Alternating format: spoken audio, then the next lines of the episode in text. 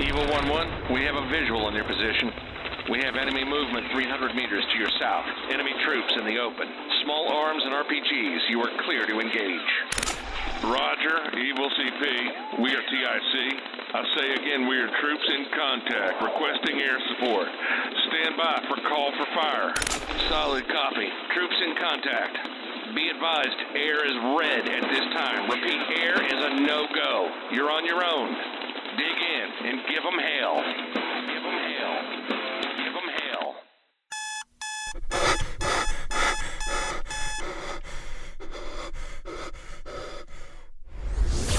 Welcome to the Dogs of War, hosted by Stephen Houston. What it is, yo. This episode of the podcast is brought to you by Relentless Tactical. So, Relentless Tactical makes all kinds of firearms accessories from holsters to hoodies.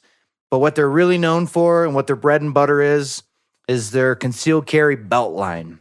Personally, they sent me the ultimate concealed carry leather and the ultimate concealed carry leather steel core gun belts. And dude, if you don't have a nice gun belt, go fucking get one. It's a one and a half inch, 14 ounce premium full grain US leather beast. And they have a lifetime warranty, dude. So what's what's better than a badass gun belt made in America for Americans with a lifetime warranty? Nothing. Go check them out at relentlesstactical.com and let them know Dogs of War sent you. This episode of the podcast is also brought to you by Alpine Arms. Alpine Arms is my favorite fucking gun store in the world. They're a veteran owned and operated gun store and training source located in Eagle, Colorado. They specialize in training opportunities from pistol, night vision, tactical medicine, long range, rifle, and you're getting the Colorado experience. It's in the fucking mountains, dude. What more could you want?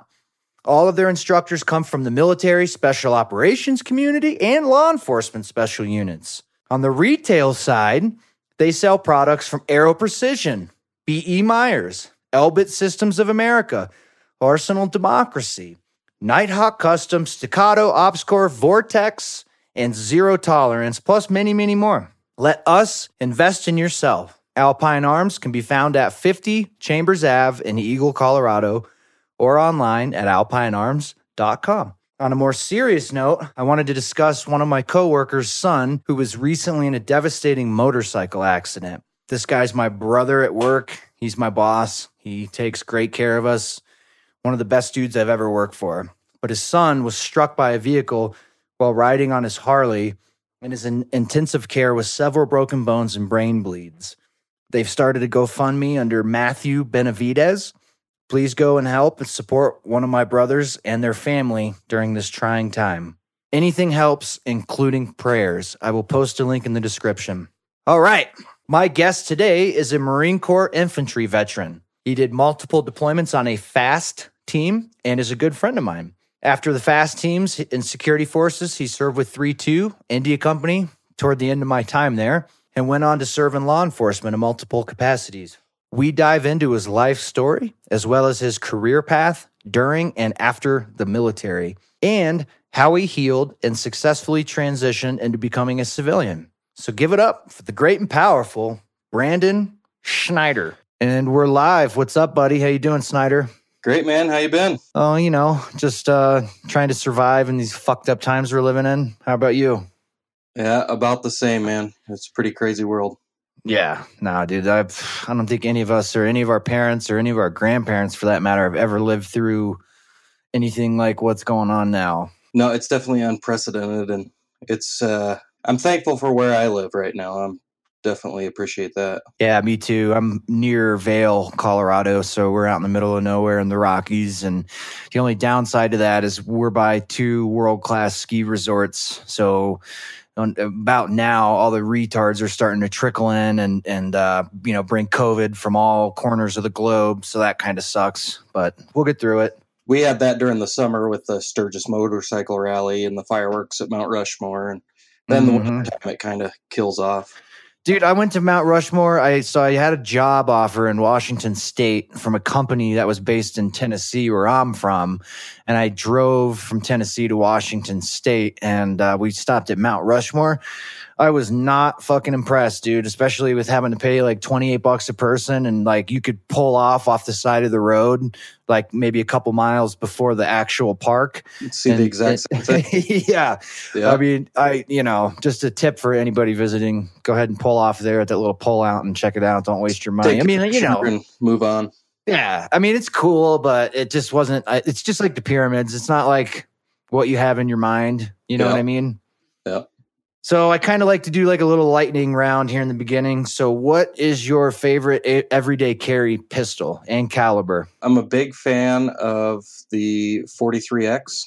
Okay. I'm a big fan of nine mil. Used to not be uh, big into Glocks, but after carrying Glocks for a while, it, uh, they've kind of grown on me, and I really like that 43X. Yeah, that is that a double stack or is that just a single with a longer slide and a little bit bigger grip than the normal 43? A single stack. Single stack. Yep. So I used to be a Glock guy. And you know, I still like a Glock. It's a great duty weapon. It's a great military weapon. I like a little bit more refined. So I'm right right now if I'm just going around town or if I'm at work or you know, local, I carry a SIG 365. I like to double stack the ammo capacity. It's a 9 mil striker. I put the flat trigger on it and Mhm. it, it comes with night sights, you know. It's got a lot nicer trigger press to me than a Glock, in my opinion. I, I like that. The Glock's real chunky. Yeah.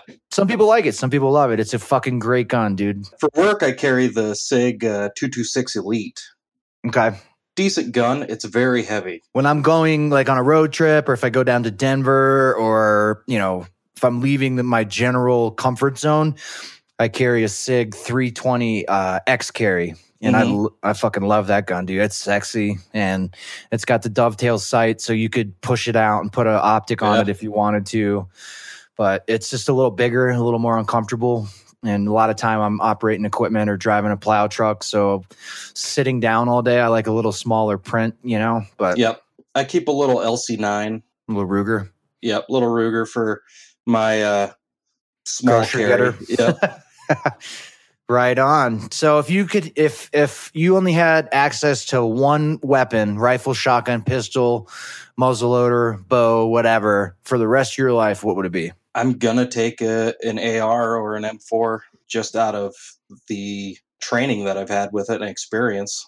Uh, My comfort level with it, I, it's kind of a jack of all trades gun. I think. Would you do the rifle or a pistol? Because I always thought I would do like a AR-10 pistol, so you can still conceal conceal carry it if you had to, and it's a pistol, and you still got the 308. So if you needed to reach out and touch something or you know whatever, Yeah, I think if you if you ran one of those like law tactical uh, breakdowns uh, Mhm. where, where your buffer tube folds over, you know that'd be about perfect, and you could still run a fairly decent sized uh, rifle. I just got well, I didn't just get, but one of my newest additions is a uh, it's a Maxim PDX, and it's a Mhm. five five six. It's like a five and a half inch barrel AR pistol, dude. It's fucking tiny. I run a Trijicon RMR on it with a Scalarworks uh, one third mount. I love that thing, dude. I could head out to 200 yards with it on like a deer size steel target, and I mean it's it's fun. I mean it's not super practical, dude. It is a cannon, and so I was was was running uh, dead air Sandman can on the end of it, and with that thing, it's fucking awesome. But when you take that thing off and it doesn't have a muzzle brake, it just has the the suppressor adapter, dude. That thing shoots like two foot flames out of it, and everybody on the range next to you gets pissed. Yeah, I was running a flaming pig on uh, one of my AR pistols and Nice. just fireballs for days. Oh, dude, when I first got out of the military, I had a uh, Armalite AR-50. Uh, and my buddy had one and then i got one. And uh dude that thing you get kicked off the range after like two three shots. Or they don't kick you. They say you can't shoot it anymore. I remember uh, but my buddy had his at the range and there was two bench rest shooters on either side of him and they were up away from their weapons and i guess they had left them chambered and on fire and he shot that 50 and both of their rifles went off Jesus, yeah dude that thing's a fucking cannon that'd be a fun time. yeah. What is your morning routine? Meaning, what time do you wake up? What things do you do? What do you eat? What's what's your normal program in the mornings? So It varies. Right now, I'm on graveyards, so I'm usually getting up around between five and six, hang out with the kids for a while before I start getting ready for work, eat dinner when my wife comes home, and head to work. 5 or 6 p.m.? Yeah, Okay. Gotcha. Gotcha. uh, usually get into work around 9 p.m. I'm there till about 7 in the morning. Come home, run the kids to school, get some stuff settled, and go to bed. Okay, so why don't you kind of introduce yourself, give a little bit of background, what service you were in, where you where you're from, just a just a brief synopsis of who you are. So Brandon Snyder uh, was in the Marine Corps from 2006 to 2011. Was in Fleet Anti-Terrorism Security Team, uh, FAST team, and then went to 3-2 where I met Sway. After that, uh, I got out. Didn't really know what to do. Worked in the coal mines for a while. Really? Yeah. They're open pit out here. They're a little different than you know, Oh, like okay. West Virginia. Yeah, yeah. Okay, okay. And then I I really it was great money. Didn't I was trying having a hard time finding what fulfilled me, you know, after getting out. And so I uh, went into criminal justice and started working for Department of Corrections. And then after that, I uh, became a special agent for the state of South Dakota investigating gambling crime. And now I'm a regular police officer here in South Dakota, in Black Hills of South Dakota. That's pretty much uh, the gist, I guess. Nice, nice. Where did you? Why? So let me back up a little bit. We'll get into all of that in detail Yeah. a little, a little further on. But what? Uh, when did you know you wanted to be in the military? Why did you want to be a Marine? How did that look? So there's a couple things that contributed to me wanting to become a Marine. The biggest thing was my dad was uh, a Marine. He retired from the Marine Corps. He was a recon jump master. So I remember as a kid going into work with him, seeing my dad in his uniform, seeing his jump wings, and I got tons of pictures of when he came back from Desert Storm and stuff, and just a lot of good memories of my dad being a Marine and seeing the person he was made me want to go in. And then another thing is 9/11 was a big factor it, that made me want to join, not necessarily the Marine Corps, but it made me want to go and it made me want to be infantry is what I was leaning towards. And so ended up going to Marine Corps infantry. Nice. Where did you go through uh, boot camp at? So I went to boot camp at San Diego because I was from South Dakota. So split the country in half. I went to San Diego as a Hollywood Marine, did SOI out uh, Camp Pendleton, and then went on to it's called BSG Basic Security Guard School uh, over in Chesapeake, uh, Virginia. How was your boot camp experience? If you could just sum it up, kind of tell a couple stories and what if it was what you thought it was. I mean, I've never been to San Diego's military installation. Yeah, so boot camp for me was uh, eye opening. I joined when I was 17. I graduated a year early from school. I'd have my parents sign for me. So I'm just this young, dumb, naive kid from South Dakota, you know? Go in and you got people screaming at you and life's kind of crazy. San Diego's kind of different because you, you're right next to the airport. So the whole time you're there, you just see planes taking off and landing and taking off and landing. And you're just sitting there thinking, I could be on one of those fucking planes right now get me the fuck out of here, you know? but yeah, it was pretty good. Since I was security force, you know, security force are the guys tasked with guarding the president, nuclear weapons, and then fast team.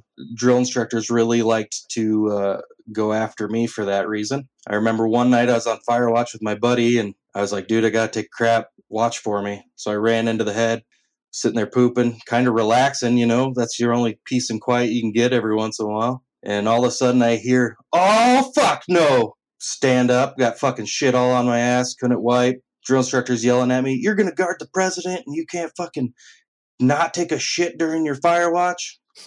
it was comical. It was a good, good experience. I thought, oh God, nothing can get harder after this. And well, the Marine Corps only got harder after that, you know? What was one of the funniest stories that you remember from uh, boot camp? Uh, we had this uh, kid, uh, Chinese kid, Chinese immigrant kid, and uh, we were getting ready to do our initial PFT, and we're all in formation doing our stretches. You know, where the drill instructor's up on that big stand, and we're all in like a circle, kind of around him. And this kid's right in front of me, and I just see liquid green shit streaking down the back of his legs as we're stretching. And those drill instructors swarmed on him and they were like, how old are you? Oh 23 sir. And you shit your pants? And it it smelled so ripe. The kid shit all over himself. They made him finish the PFT like that. Oh my god. It was fucking hysterical. So moving on, did you have any kind of standout behavior like shooting high at the rifle range, bugle stick, anything like that that you got like a make a phone call or any kind of recognition for? Uh, no, I tried to just stay under the radar. I was the knowledge recruit, prac recruit, whatever they called it. I, for whatever reason, could retain stupid bits of information. That was a really good talent of mine. Like if, if they read knowledge to us once, I had it for the rest of my life. Like even to this day, I could just retain that knowledge. Or if I if I could see something, like see how to manipulate a weapon or do this or that, like I just fucking retained it for for life. I was really good at that. I still have all of that knowledge in my head, and I don't know why it it won't leave. Nope, me either. Roger that. So, did you graduate as a squad leader or guide or anything, or you just kind of stayed under the radar and did the the PRC thing? Just stayed under the radar, and that you know bided my time. I was never a squad leader or guide or anything like that. Just try to stay under the radar, like I said. Nice. So, moving on from San Diego, where was the next stop for you? So the next stop, I went to School of Infantry in Camp Pendleton. All right. In between that, I had some recruiters' assistants because they were behind on uh, schooling there. They had a lot of people coming in. You know, back when we went in, that was the big push. So went to School of Infantry at Camp Pendleton, and that was a lot better than boot camp. You started getting a little more freedom and actually learning your job, Right. and I really enjoyed it. Did you want to be a 0311? So when I joined, uh, one of the things was my dad didn't want me to go to the infantry. He was an intelligence guy who then went to recon, Okay. and he said that if I go to the infantry, I'm not going to have a skill set after I get out. And I said, well. There's a war going on. I'm joining the infantry. So the only condition I could get him to sign off for me was by doing the security force thing. Got that. So, wait, wait, say that part again. The only way, the only way your dad would sign off on it was for if you did the security forces thing. Cor- correct. So you chose that in infantry or uh, SOI No, so I, that was when I enlisted. enlisted. Yeah. Okay, got you. Because you went in a little early, so he's like, "Hey, unless you do this, I'm not signing off on it." Correct. Okay. So so that's I always wanted to do the infantry, but in order to do that, I had to go the security force route. which is probably smart to an extent as far as picking up rank rank and and seeing them you know get, showing up to the fleet with a little bit of rank which is a plus and a minus without like you know an iraq or afghanistan deployment i i, I would Yeah. imagine. Yeah, but gave you time to grow up mature get your shit together before going to a victor unit. So i, I can see the positives of, of both of it. Yeah. so after infantry school wh- did you have any follow-on training for the security forces side of it Yep. So after infantry school, I went to BSG, which is Basic Security Guard School in Chesapeake, Virginia. And basically, that school teaches you so you do your shotgun qualifications, your pistol qualifications. It basically teaches you how to guard post and take over embassies. And so that's what you do is you're doing CQB and you're doing guard duty. And it, it's kind of gets you in the mindset of the job of security forces, which, like I said, is broken into three things. You have presidential security, you have PRP, which is nuclear security, and then you have FAST. Gotcha. So Yankee White is presidential security, if I'm remembering correctly. Correct. Okay, gotcha. And that's what I originally went in as. But once you're at basic security guard school, uh, you can put in for different job if you want. Uh, and so basically, you have the options in there. And if there's enough people to go to Yankee White, because you have to have a top secret security clearance before you even get there, right. which is a process in itself. Yeah, They're calling people back home, and you know you got to People from like elementary school. Yep, and you got to fill out this like I want to say it was like 64 page background sheet on every address you've ever had, like everything, man. Yeah, and my buddy's uh, was an air traffic controller, and then he went on to do embassy, like MSG, embassy Yeah. duty.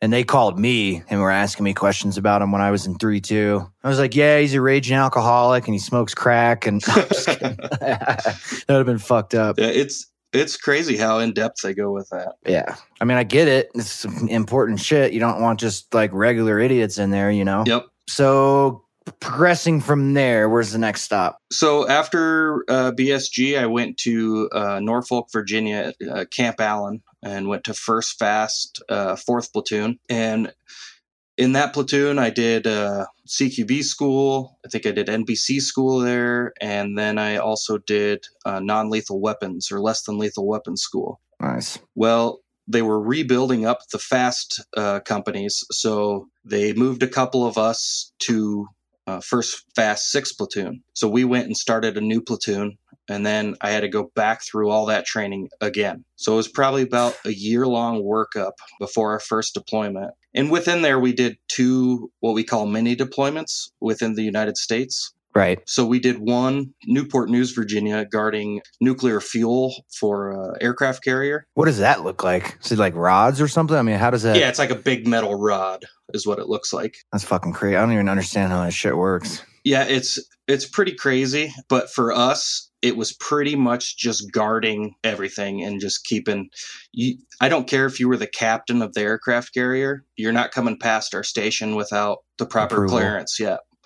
Yeah. And there was a lot of clearance, and you know, a lot of things went on, and there's some interesting stories in that. Uh, we had a guy without going into too much detail on how it works. Yeah, you don't have to say names or processes. So, if you, so obviously there's a pool that they keep uh, de- depleted fuel rods in. You know, you ever seen like a movie? They got the pool with all the rods in there, and they're trying to keep that cool. Mhm. so it's the same concept as like a nuclear power plant. They're submerged in a certain. Yeah, they're trying to keep the rods cool because once they're depleted, that's where they start heating up and stuff, and that, Okay. that's where you have the issues.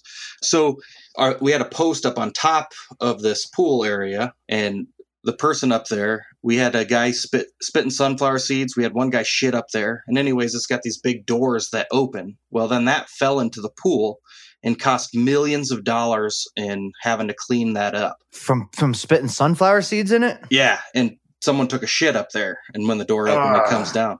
So Why would they do that? Like who would shit in that? because they're dumb Marines, you know. Wouldn't you be worried about your butthole getting some kind of weird nuclear radiation poisoning or Well, some no, shit? so there's like these big steel doors on top of it, ah, and they they spread open, right. and so it had fallen in after the doors open. So we, did they catch? Did they catch these? oh yeah, we got hazed for a solid two weeks, man. We had to do figure eights around two aircraft carriers carrying Culligan water jugs and Lysol concentrate and scrub the whole frickin' thing. And we didn't sleep in a bed. We slept outside, and it was it was freaking miserable. Well, I bet, dude. That's kind of fucked up. Dookie on nuclear shit. Yep. So so then after that mission, we went to uh, Bremerton, Washington. A nuclear submarine had hit an underwater mountain in the Pacific. Underwater mountain. Yeah. So like, just imagine a So it sub. ran aground. yeah. Okay. The captain got relieved. It killed a sailor. Oof. So we had to go guard those nuclear subs while they were swapping out parts and uh, moving things around and their nuclear fuel and et cetera, et cetera. What weapon systems and capabilities do you guys have? I mean, is it just Marines with M16s and pistols standing around? I mean, like, what if like a coordinated enemy came with you know g- greater assets than you guys had? I mean, what what what did that look like? So imagine a infantry battalion, but with 47 hmm. people. Okay. So fast is jack of all trades, masters of none. Right. So fast, you get all the high speed training, and a lot of the the special operations community refers to fast as fake ass SEAL team because you get a lot of training, but you don't get a lot of missions. Right. It's kind of you're prepared for anything because you're guarding nukes, the president, embassies, things like that. So you're ready for it, but it doesn't usually happen. Uh, so I was a machine gun team leader, even though I'm an 11. So we had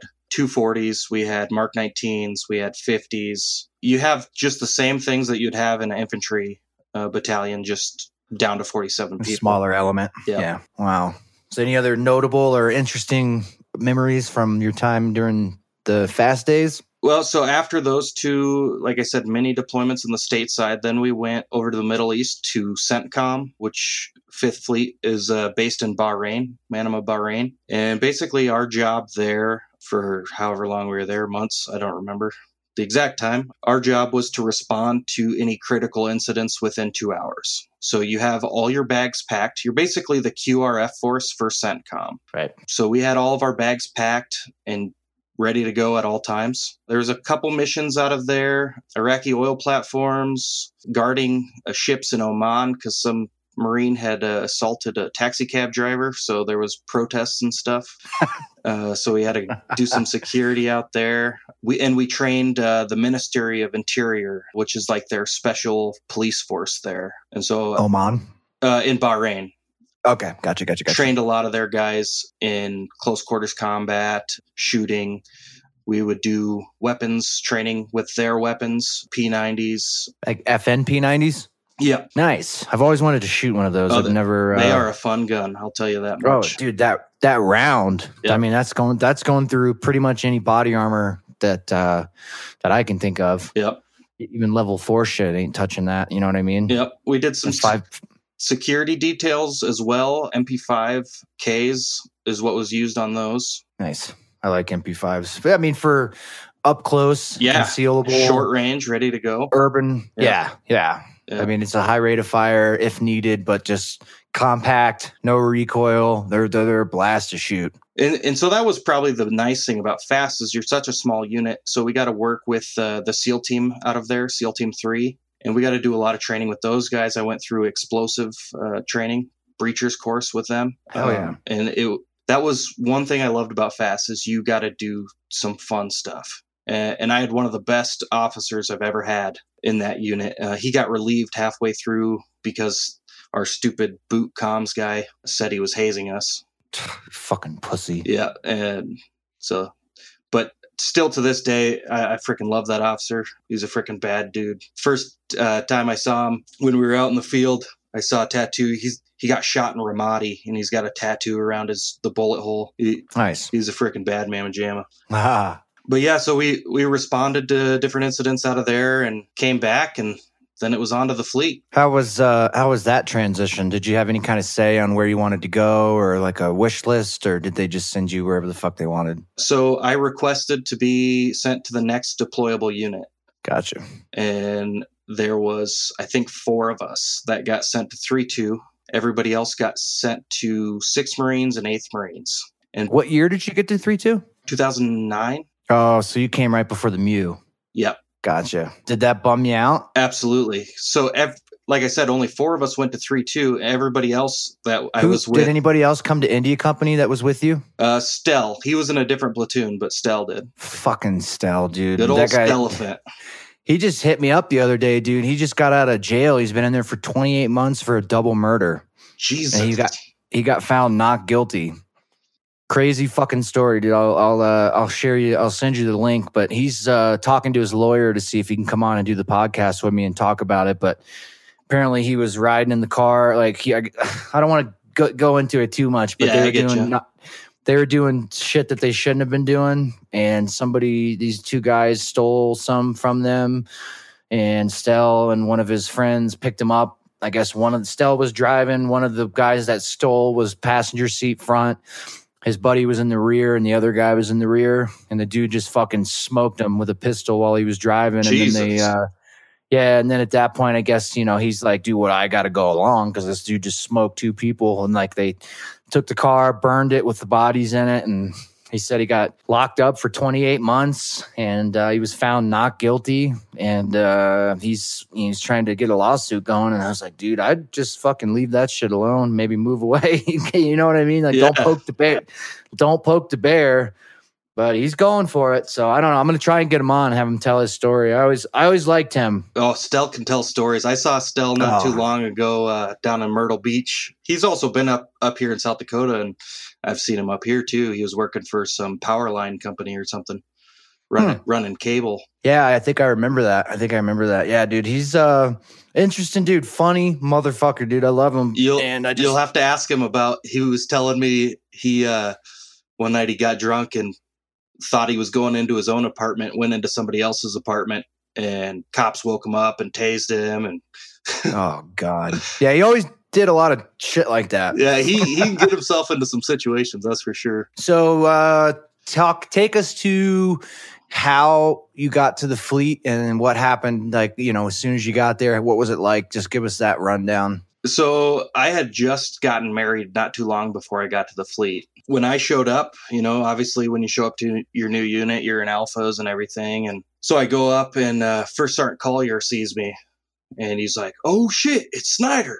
First Sergeant Collier was that fast. Yeah, didn't he do 20 years in the infantry and never had like a Iraq deployment? He was kind of Yes. dodging around from place to place. Something like that.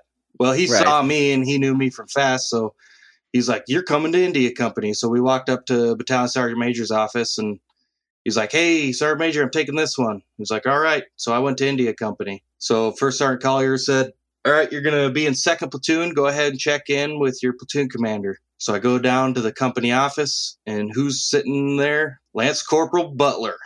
Oh, God.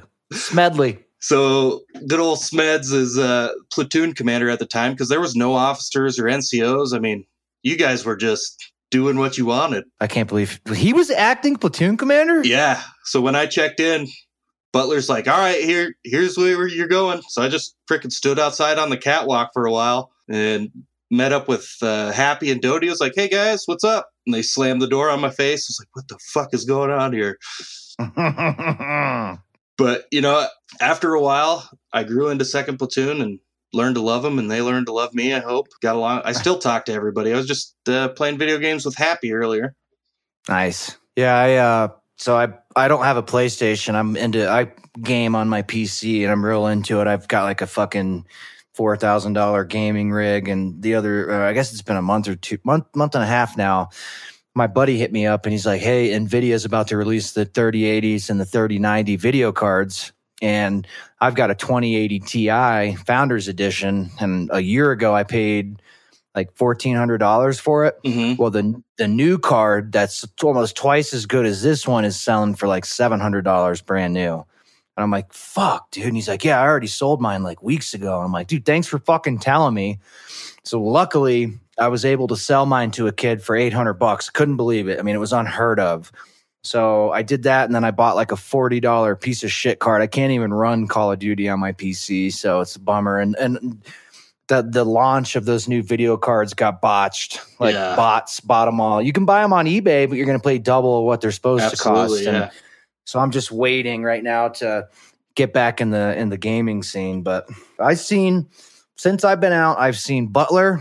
He randomly came to to Vail for a ski trip, and I was working there, so I took them out and around. Oh, nice. And I saw Bush on a road trip with my wife when I took her to Tennessee and Florida to go meet my f- family. And then uh, Davis came. I can't remember. I don't think he spent the night with me. I think he just came down and spent the day with me when I lived in Tennessee. okay. And um, who else? I think that's it. I think that's uh, that's it. But I, you know, I talk to everybody and shit like that. But it's a weird thing when everybody gets out. It's like getting out of high school. Everybody just scatters. You know. Yeah. I've seen uh, Jones and Easley. Saw them when I went down to Mississippi for work. How is Jones? Stickbug, right? Yeah, he's he's I good, gave, man. I gave him. he's, I gave uh, him that nickname. He's a cop down in uh, Mississippi. He's actually now a Navy cop. Oh wow, good for him. I went to boot camp with Butler. I think. I think he was in my platoon, if I'm remembering Okay. correctly. Him and then Briggs was in my platoon too. Oh, dude, I miss Briggs. I haven't seen that guy in years. yeah, I haven't seen or heard from him either. I heard he had some really fucking weird, like rare strain of cancer. I don't know. I'm sure he's fine now, but I just I think it was from you know those burn pits and shit that we were all around and. But so, anyways, um, you get the three two, get the door slammed in your face. How does it progress from there? So I came in as Lance Corporal, but I was ready to be promoted. I had the the score, and so when we were out in the field, I can't remember what was going on. the The senior lances were making everybody, you know, low crawl and pick up trash or do something. I was on the ground picking up trash with everybody else, you know, and so then they called all the team leaders in, and you know, first Sergeant Collier goes around. And he's like, "I want everyone to say your name." because they were accusing us of, uh, of hazing. And so it gets to me. I was like, Snyder, he's like, I got a freaking promotion warrant on my desk for you. Yeah, that sucks. and I think after that, everyone was like, all right, Snyder's pretty cool. I didn't throw anyone under the bus. I didn't say, you know, I was the one on the ground low crawling, you know. Right. And ev- after that, you know, got along with everybody and did our work up and did the MEU, which was fun. And then uh, after the MEU, I went to Haiti. Did that? Were you there for Haiti, or did you get out by then?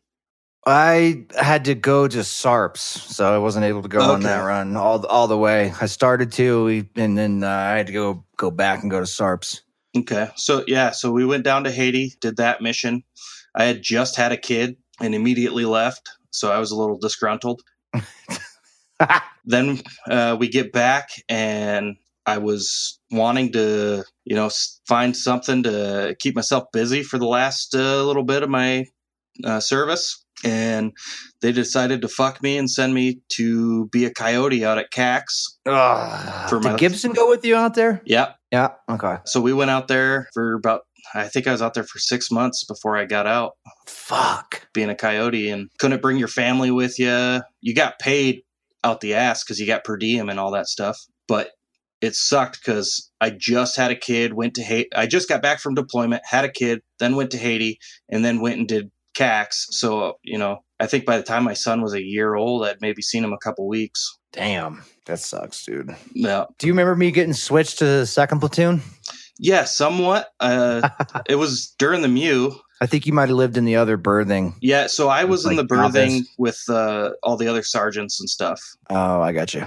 I was in the team leader berthing for a little while, and then since I was the only corporal, they were like, "You you need to come uh, be with the other NCOs," because they said I was palling around with like Klauser and Jones too much. Dude, it's crazy. When when we got back from Al Qaim, I was they made me a squad leader as a lance corporal, and I was fucking crushing it, dude. Every Mhm. the battalion commander knew my name, would run ranges with me, the whole the whole thing. He fucking they, I was crushing it, and then we got a bunch of uh, boot lieutenant drop, and uh, I started butting heads with one of them, and then uh, a certain sergeant, and and then they fired me and then they kind of put like a target on my back. It was like page 11s for every little thing. And I was like, fucking, I'm done, dude. and I'm done. Yeah, But, you know, looking back, I regret it. I regret that. I wish I could change it, but we were fucking kids and You know what I mean? And uh, if I would have stayed on that path, you know, I should have picked up and, and, and done that. I actually got my corporal promotion in the mail right after my terminal leave ended. yeah. Isn't that funny how that works? Yeah, no, I got two NJPs on the MEU. One of them was legit. Me and Bradford snuck off the boat, got wasted, and got I in a fight remember with that. senior. Yeah. So then I did my extra duty. I went the whole rest of the deployment, not getting off the boat. Didn't get in trouble. Everything was good. Was that the same then- time that uh, Gunny Madden and Gunny Oofneck got in trouble? Yeah, yeah. So that was the time that they were late getting back and jumped a fence and Mm. basically broke onto a naval base and then compound fractured both of his legs and Yeah. nothing happened to them. But I got NJP'd and fucked over. Well, I saw Gunny Madden when we got back stateside, and my wife was in the hospital giving birth. No shit. Gunny Madden comes I walking. always, I He dude, I always walking- liked him. Yeah, he came walking down in crutches, and I was like, "Oh, Gunny Madden, what's up?" He's like, "Yeah, I made a bad bad decision." dude so it wasn't the same night because once i got in trouble like the so it was a group of senior chiefs in the navy i was already beyond belligerent at this point and there's no really talking me down from that sure. and I get brought up to the to, to the TACLOG, and there was this big uh, the, the the platoon sergeant for the tankers. He was a big giant black dude, glasses, really nice guy, but he dude he was jacked, and uh, he was like, "Sit the fuck down." I'm like, "I'm not sitting down, dude." I was calling him dude, just standing up. I was fucking pissed. He's like, "Sit the fuck down." I'm like, "I'm not sitting down, bro. Not happening," you know. And then I, I got tired of standing up, and I was like, "Hey, man, I'm sitting down." because I want to, not because you told me to. Yeah. right. So then they send me, they're like, all right, go back to your fucking berthing, go to sleep. We'll deal with this tomorrow. Go straight to your berthing.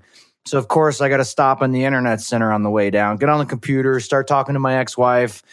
And then uh, Bradley, Sergeant Bradley was in there, rest in peace. Love and he was that like, guy. hey, yeah, yeah. And, and unfortunately, I think he didn't like me towards the end because of my behavior. And I kind of regret that. But whatever, it's not not here nor there. And he's like, "Hey man, you gotta gotta get off computer, dude. Go to your room, you know." And I'm like, "I'm I'm like, bro, like man to man, sorry, but I'm not. I can't. I'm arguing with my my wife at the time over email, Yep. and uh, he so and then there was this pogue ass pussy gunnery sergeant. He's like, "How about I'm a gunnery sergeant?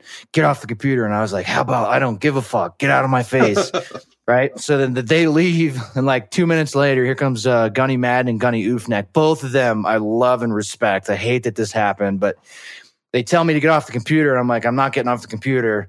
And fucking Gunny Madden like rear naked chokes me and like pulls me out of the chair, dude. And I turn around and I like shoved him by his like on his chin, like fucking shoved him. And then we squared up and started like charged at each other. And I think Gunny Ufnet grabbed him and somebody grabbed me and separated it. And I'm glad it didn't progress past Yeah. that, but it was it was like a the next port. He fucking snuck onto the base and broke his legs, and you know But I don't know what ended up happening with that, but your whole that- thing pretty much describes second platoon. yeah. And then so I got moved to second platoon against my will. They were probably Uh, like, you know what, your actions fit perfectly with second platoon.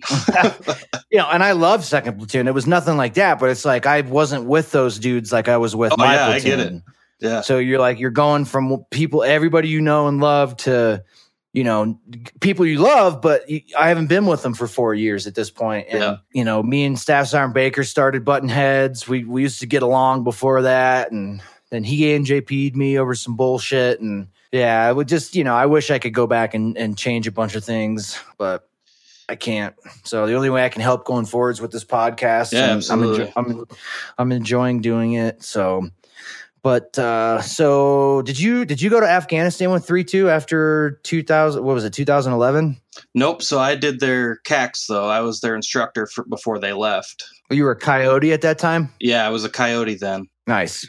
So I was going to reenlist, but when we Yeah, were what? when we were in Kuwait, Lieutenant Skillman wouldn't let me call my wife at some point. I can't remember when it was. Uh, I had all my reenlistment package ready to go to go to HET. Nice. 90 grand tax free if I signed the papers when we were in Kuwait, man. What What do you mean he wouldn't let you use call the wife? You couldn't just walk to the phones and do it? So when we were on ship at some point, uh, oh, he wouldn't, oh, gotcha, gotcha, gotcha. wouldn't let me call my wife to figure out the gender of my first kid. And I was like, are you fucking kidding me? Like, this is the most petty bullshit ever.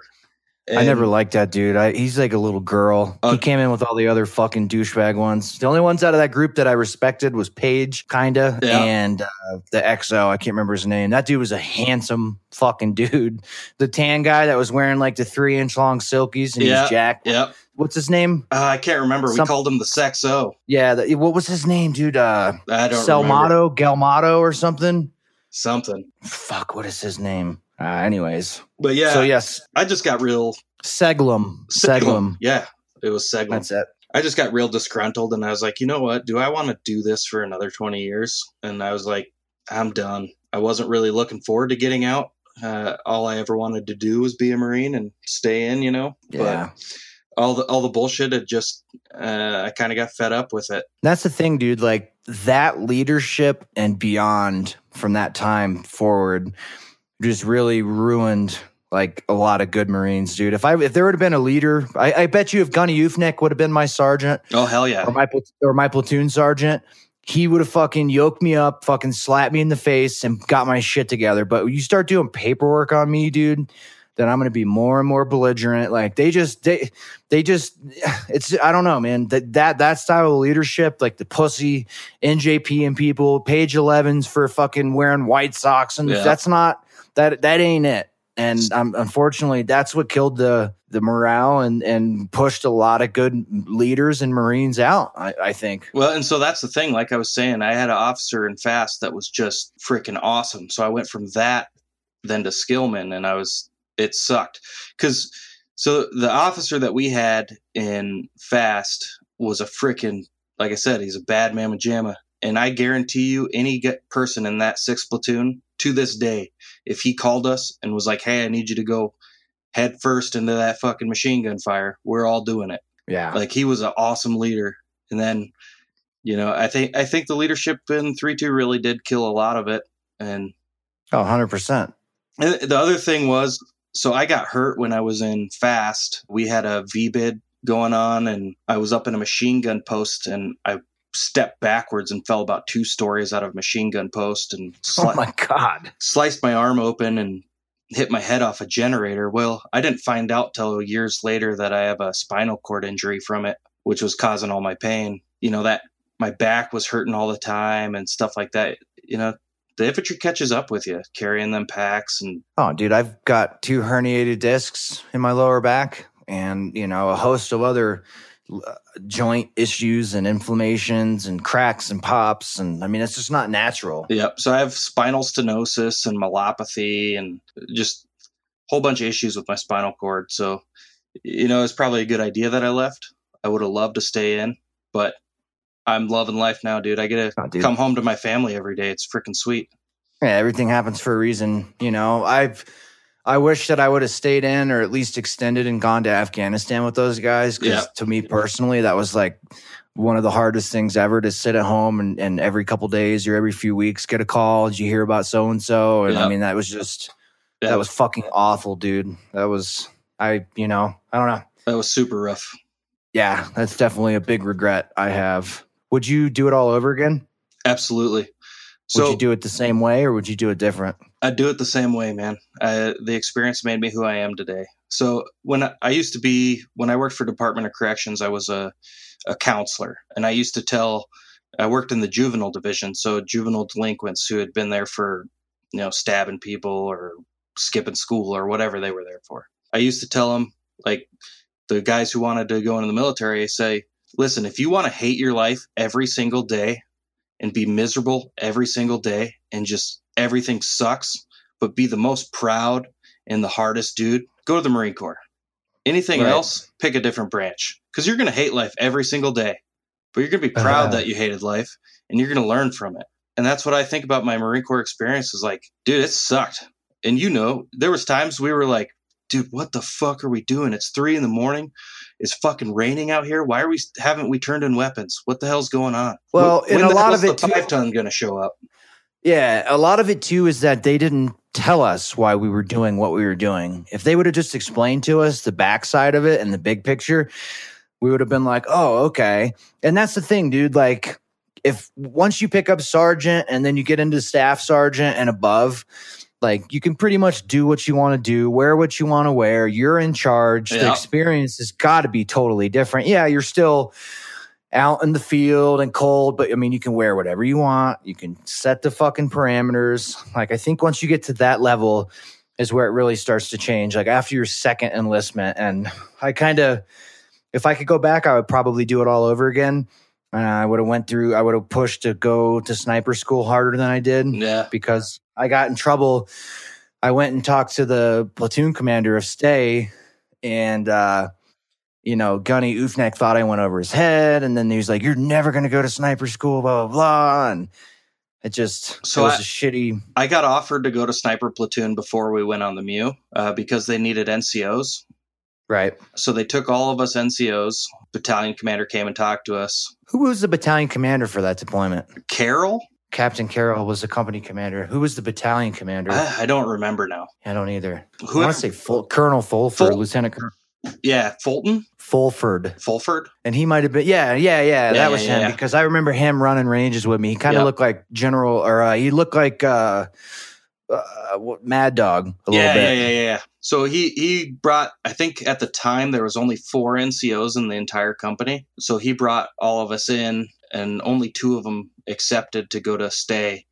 I decided not to because I was like, you know, if we're gonna go downrange, I'd rather be a door kicker. Right. And that's just kind of the mindset that I had. Uh, snipers never really interested me much. I, I always wanted to go through the school. I uh, it's just something that even to this day, dude, I love shooting. I love doing long range shooting and that kind of stuff. You know, I ran a gun store for a while out here, had a good time, and I just I love guns. I love shooting and doing all that. I just regret that I never got a school slot. Yeah, I'm It I'm is- the guy that's uh I'm the window licker, man. I'm I'm not smart enough to be doing the math and stuff. Just point, aim, shoot.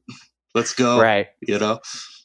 So, um, take us to you transitioning to a civilian. How how did that go, and how did that make you feel? So I guess before I get into transitioning to a civilian, a couple things that affected me as I was transitioning is so in FAST, the first person I ever saw die, we're doing uh, close ambush training, flipped a Humvee and crushed my buddy Jeffrey Webb, killed him. Damn. His head got crushed under the Humvee. He was in the turret.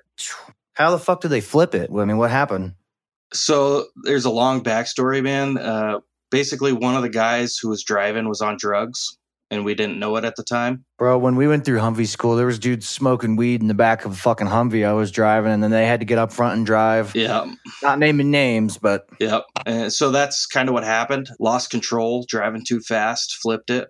And uh, you know, at the time, we didn't have up armor. We had soft Humvee, soft Humvees, no up armor. After the fact, we magically got up armored. It took someone to die for us to get armor. yeah. But, uh, so Jeff, Jeff got crushed, man. I remember, and this took a long time for me to get comfortable even talking about it. But I remember pulling, pouring the blood out of his helmet, and it was just, it was a real fucking rough experience.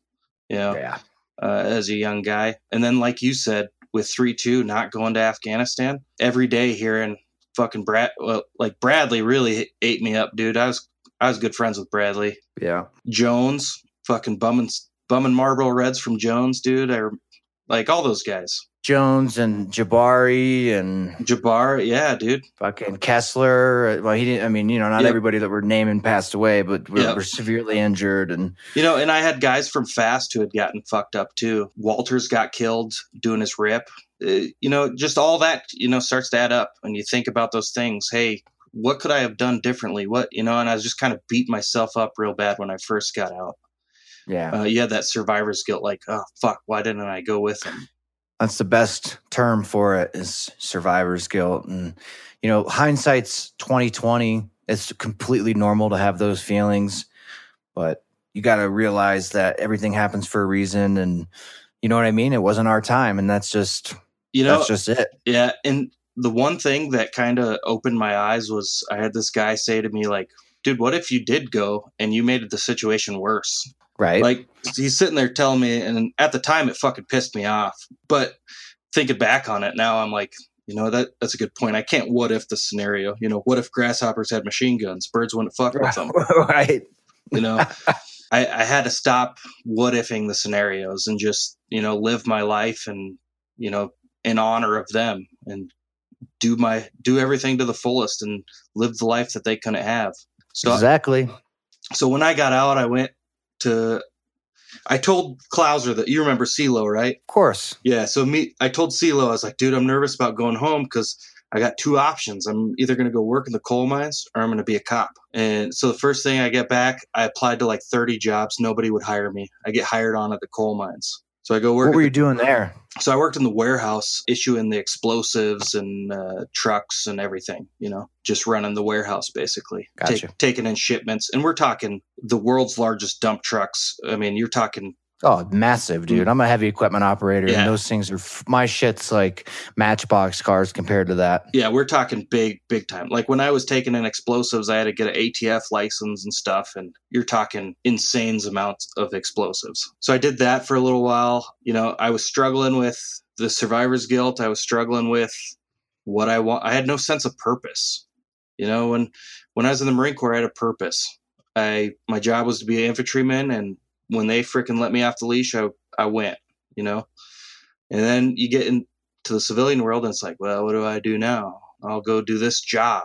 You know, so I went Yeah. and did that, and didn't find any purpose in it. So I left and went to uh, Department of Corrections for South Dakota and, and juvenile corrections, and I became a wellness instructor. So it used to be a boot camp, so it's kind of like a drill instructor. I did the PT and the IT sessions and all that stuff. Do some some classes and stuff with the youth, and then eventually I became a counselor and you know taught them about proper thinking and dealing with your emotions correctly. And at the time, I was going through my own stuff, and a lot of the stuff honestly helped me quite a bit. Nice. Why do you think there's so much issue with suicide and addiction in the veteran family? I, I want to say the biggest thing I think is when you leave, you lose that sense of purpose, that sense of brotherhood. You're on your own and you, d- you don't have anything going on. You know what I mean? Uh, you Yeah. don't have anything to push you forward and keep, because, you know, when we were in, shit, you remember being on a hump and you're like 15 miles in and you're hating life. Well, you still had your guys pushing you, or you had that in the back of your head, like, there's a reason I'm doing this. You lose Right. all that. And so I think a lot of guys just lose that support, lose that brotherhood whether we hated each other or not, I'll give you a good example. So me and Doc Rich, you remember Rich? Yeah. So he was Yeah. our, one of our corpsmen Yeah. in second platoon. So I used to call him Doc Bitch. Yeah, I still call him that. Motherfucker threw a laptop away of mine. Me and him used to get into some shit. And well, I don't know if you were there, but when we were out in Kuwait, me and Doc Rich fucking we were at each other's throats. And Sergeant Atkins was like, you know what, let's fucking take it out. So we marched outside the wire and bare knuckle boxed fist fight MMA style, dude. In the middle. of the- Really? oh yeah. Him? Yep, me and Rich. And I beat the fuck out of Rich. I didn't have a mark on me, but I will say this: he won because he got me in a chokehold. And Oh, then fuck. the the next day, we're walking through the Quonset hut, and Lieutenant Skillman sees Doc Rich, and his eyes are black and blue. He's all fucked up. Skillman's like, "What happened, Doc?" And Doc's like, uh, "Fell down some stairs." and after that, dude, I was like, "I fucking love you, Rich." Like, there's no fucking stairs. We're in the fucking desert Right. you know and that, that was the brotherhood even if you didn't like each other you could get over it you could throw a few fists and fucking move on with your day Yeah, no, I was gonna say, dude, like you could get in a fist fight with your best friend and then be taking shots with him half hour later, you know, like that's gonna be expected, dude. You're living three to a room that should be one person in there in a bunk bed, sharing one shower and one sink, doing literally everything together in the most miserable circumstances possible. Like there's gonna be tension, but I think that's why the Marine Corps is a lot different than all the other branches and why we're so tight yeah because of the shit that we go through, the type of training and all that. And dude, I wouldn't trade it for the world. You know what I mean? But yep yeah, Doc Rich was living with another corpsman. I can't remember.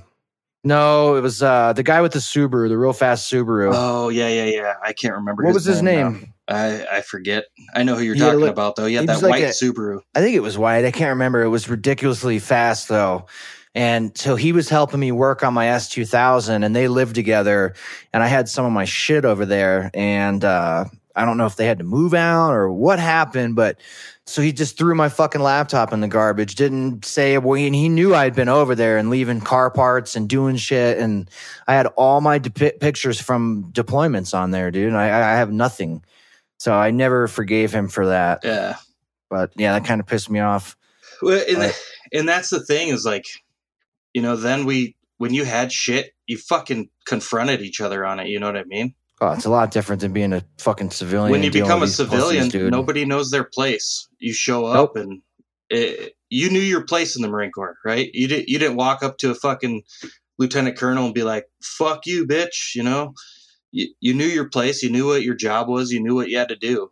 And going into the civilian world, you didn't have that. And I think a lot of guys just, you know, I think the podcast thing, dude, it's good to talk about it. That was the biggest thing for me like dealing with the the stuff I was dealing with was talking. I I talked to someone who I I knew nothing about. I they didn't know me. They didn't know any of my friends, and I just, dude, I I broke down one day and just put it all on this poor sorry person, and yeah, it felt good. And I was like, all right, uh, I'm good to go, man. I got that off my chest, and this fucking person was probably like, what the fuck just happened? you, know, you know, but Well, and that's the thing, like with this podcast, dude. Everybody that's come on has told me, dude, that was awesome. I love talking about all that shit. And some people realized that they were mad at stuff that they thought they had gotten over, and they had to revisit it, and then they it, made them, you know, get over it. And it's just really hard getting people to come on and trying to branch out outside of, you know, my friends and people that I serve with. Like, I want to get other generations, I want to get other branches, I want to get you know and it's just it's just it's just going to take time and consistency when you reach out to famous people that are veterans and they see you only have 11 episodes and they're like eh you know what i mean so i'm just going to fucking keep on keeping on Hell yeah, dude. And let me tell you, you know, after this is all done, I'll uh, try to hook you up with some people. Yeah dude anybody anybody's you know appreciated for and sure if you want to talk to someone of a, a different generation, you know, my old man, I'm sure I can get him to jump on there. He's a 20 year Yeah. recon marine, you know, oh yeah that'd be huge combat action and everything. So he's it's good Nice. to go. So moving on from you you get out you go to work at the corrections facility so you're a counselor the whole time there So I was a, I was like a wellness instructor for a while, and then a counselor. Mm. they were having some em- employment issues, morale issues with their employees. So I was, you know, I I liked the job. I I just it wasn't the career for me, I guess. So after that, I became a special agent for the state of South Dakota and did criminal investigations. And I did that for uh, four or five years, doing uh, basically ga- gambling. So like down there in Colorado, you guys got like Black Hawk and uh, Blackhawk. Yep.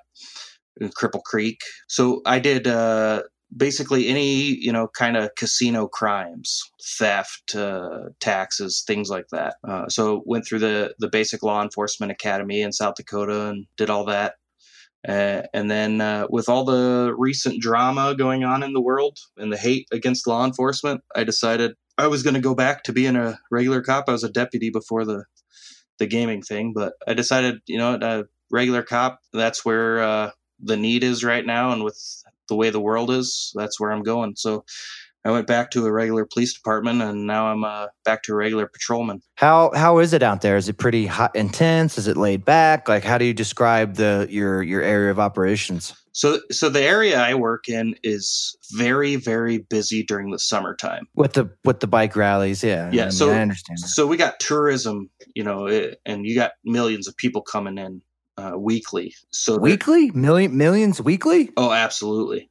What Uh, fuck? It's uh, so you got Mount Rushmore, you got Crazy Horse, you got Deadwood, you got Custer's, Sturgis, you got the Custer. battlefield. Yeah, you got all that stuff. The Black Hills. Yep. And so there's just tons of people all summer long, and then wintertime it's just dead. Yeah. It, it slows down quite a bit in the wintertime. It's an interesting job. It's fun. Any notable experiences or kind of hairy situations that you can talk about? Uh, there, there's a lot of things I, I don't want to talk about them just for the sake of liability and Gotcha. all that stuff. But you know, I will tell you this: that I think you deal with a lot more emotional things as a police officer than you did in the Marine Corps. Because in the Marine Corps, when you deployed, Yeah, those it's not where you live. yeah, you don't know all those people. You know, every day when you're dealing with something as a police officer, you know those people, uh, whether you don't know them personally. That that's your community. You know what I mean? Yeah. So it's a little different, and I think police officers also need to talk about things just like veterans, and you know, you, you can't just bottle that stuff up. As we've learned, you you got to talk about it. You got to find a an outlet. You know, whether that be tying flies, do playing video games, doing podcasts. You know, you got to find something productive to keep your keep your mind going. You know. Oh, 100%. 100%. And, and you know, what I tell people is is you got to set small goals first. If you, you you realize that you're fucked up and you want to change, you say, "All right, I want to I want to get up an, uh, 20 minutes earlier tomorrow." Dude, that's a fucking accomplishing a goal. If that's Yep. a goal you set. Yep. And you do baby steps and then after a couple weeks you're like, "Holy fuck, I've done all this shit." And then you keep compounding it, compounding it, compounding it and uh you know, it grows from there, but diet diet is huge. Substance abuse cutting that shit out is huge. Absolutely. you know, exercise like that's where i tell people to start like fucking change your diet eat healthy organic whole foods. Stop drinking i mean maybe a beer every night one or two beers okay that's better than a 12 pack. Yeah. that's a that's a place to start you know start there and then and then start back to the gym. You don't have to run you don't have to do push-ups you can just do a normal you know uh, circuit type uh, weightlifting regime or program and and that's the best place to start. But i found that doing that joining clubs like the shooting clubs local or you know getting into a group that skis together or just whatever you got to get a group and find that sense of purpose and belonging again. And for a lot of people that's helping other veterans. Yeah. and uh you know that's kind of my two cents. And that- so what that's one thing that I've noticed in this job. Like I've I've come across a lot of like homeless veterans or veterans with mental health disorders that aren't being addressed or substance abuse disorders that aren't being addressed. You know, I've I've paid for a homeless guy's hotel before. You know, like come on, bro- brother, you got to get this shit together. And it sucks seeing those people, and you can't help them. But the biggest thing is they gotta they gotta want the help. You know, Well, yeah, you have to want to help yourself because no matter what anybody else does for you, unless you see a problem with it and know that you need to change in yourself, then it's not going to happen. and, and I think you've seen that with uh, I'm not I'm not going to say any names, but you know somebody's brother that we we've dealt with, Yes, of course. and and I'm hoping he's getting his life on the right track and you know making those big moves. But I, you, you, gotta know, you gotta and- be willing to do it. Yeah, and you know, I've I've seen him get better and get worse uh, t- fifteen times. You know, and Yeah. people people say it was after a certain point that that that it started. That was which I thought, but apparently before that, it, it was it was going on too. And you know, I just I don't know. Some people just are, are doomed to go down that path, and they just can't make good decisions. And you know, I mean, the support's there, dude. The VA sucks, but they will help you. You just might have to wait a little bit. You know, there there is support, and you know, we're all here. All they got to do is re- pick up the phone, reach out to somebody, talk to somebody. You know, Absolutely. and but But- if you're just giving if you're just given a fat check from the government every month and, and you do dope and and you don't have any oversight, then you're gonna fucking fall apart. So, and, and that's one thing I want to bring up. So, I had a, a Marine. He was uh, in my little sister's grade, and when I was on recruiter's assistance, I uh, got him into the Marine Corps. You know, went to his house, talked to his parents. You know, I knew him. I grew up in a small town. So, anyways, I, I'm out of the Marine Corps. He comes back, and he was in uh, LAR, and he had, he had dealt with some shit, dude. Get people getting blown up and stuff like that. And anyways, he gets in a shootout with the cops and gets shot down on Main Street in town. And he had reached out to try to talk to some people, and none of us answered the phone. And I regret that to this day. Answer the fucking phone. Like it doesn't matter what I'm doing. I'm gonna answer the phone after that. Yeah. It's a shitty thing. Don't beat yourself up about it about not answering it because you know, like I said, what if it? What if you did and you made the situation worse? You know, but Right. Be there for somebody at least give them that option. So out here we got a, a nonprofit i used to do some work for operation black hills cabin where they give you a free vacation out here. They have a, a whole cabin that you get for free. All the stuff is paid for out here. Come out have a vacation with your family and just you know reconnect and, and try to do some healing out here so if any veterans out there are interested in something like that, that Operation Black Hills Cabin, that's a good thing. Get out here and just kind of unwind and relax and not worry about how much it costs and stuff like that. That's pretty badass, man. I've been talking to a couple guys. I, I would like to start getting more involved with the nonprofit side, and hopefully, I'm going to have some people on here to talk from that represent some of those organizations and kind of spread the word of what they're doing and what they offer, and and try to get you know information out to our platform and to and to veterans. Like there, there's there's resources out there. You might have to do a little bit of work to get to them, but they're definitely there and um, that's kind of the next phase that I'm going to start moving into is trying to to reach out to those organizations, tell them who I am, wh- what I do, and try to get them to come on so that we could start spreading that kind of word. Absolutely, dude. That's awesome. What's uh, two things, words of advice to, to people listening, and if they're struggling, give give them two two little spiels real quick. Uh, my two things would be find someone to talk to is the biggest thing. Uh, It doesn't matter if it's your freaking dog. Find somebody to talk to and just vent, let it out. And the second thing would be we're all still here. You know, the brotherhood never left. We're just more spread out. Just like now, dude. When was the last time we talked, dude? 2010. Yeah.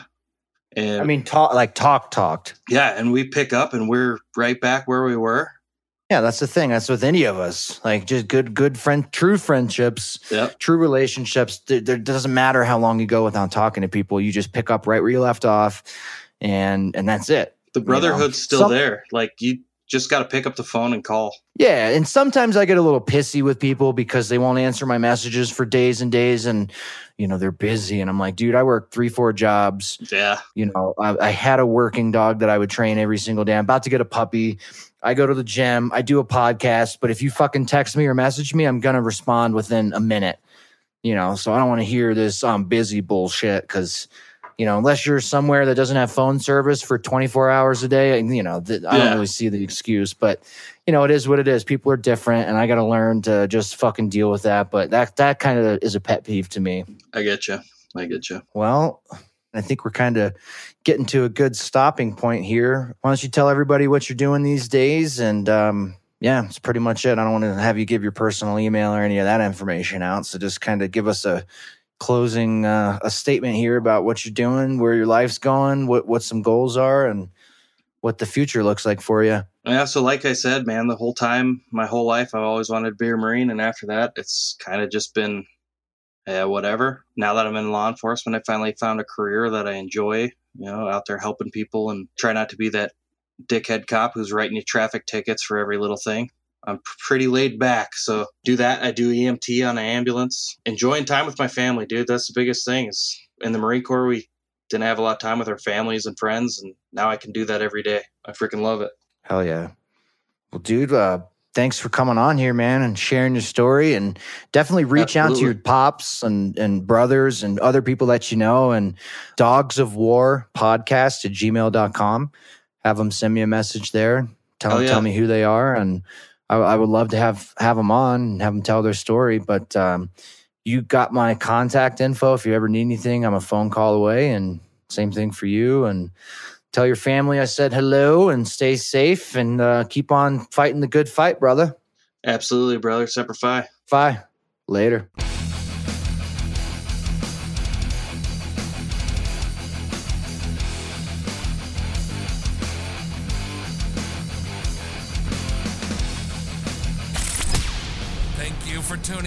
To the Dogs of War.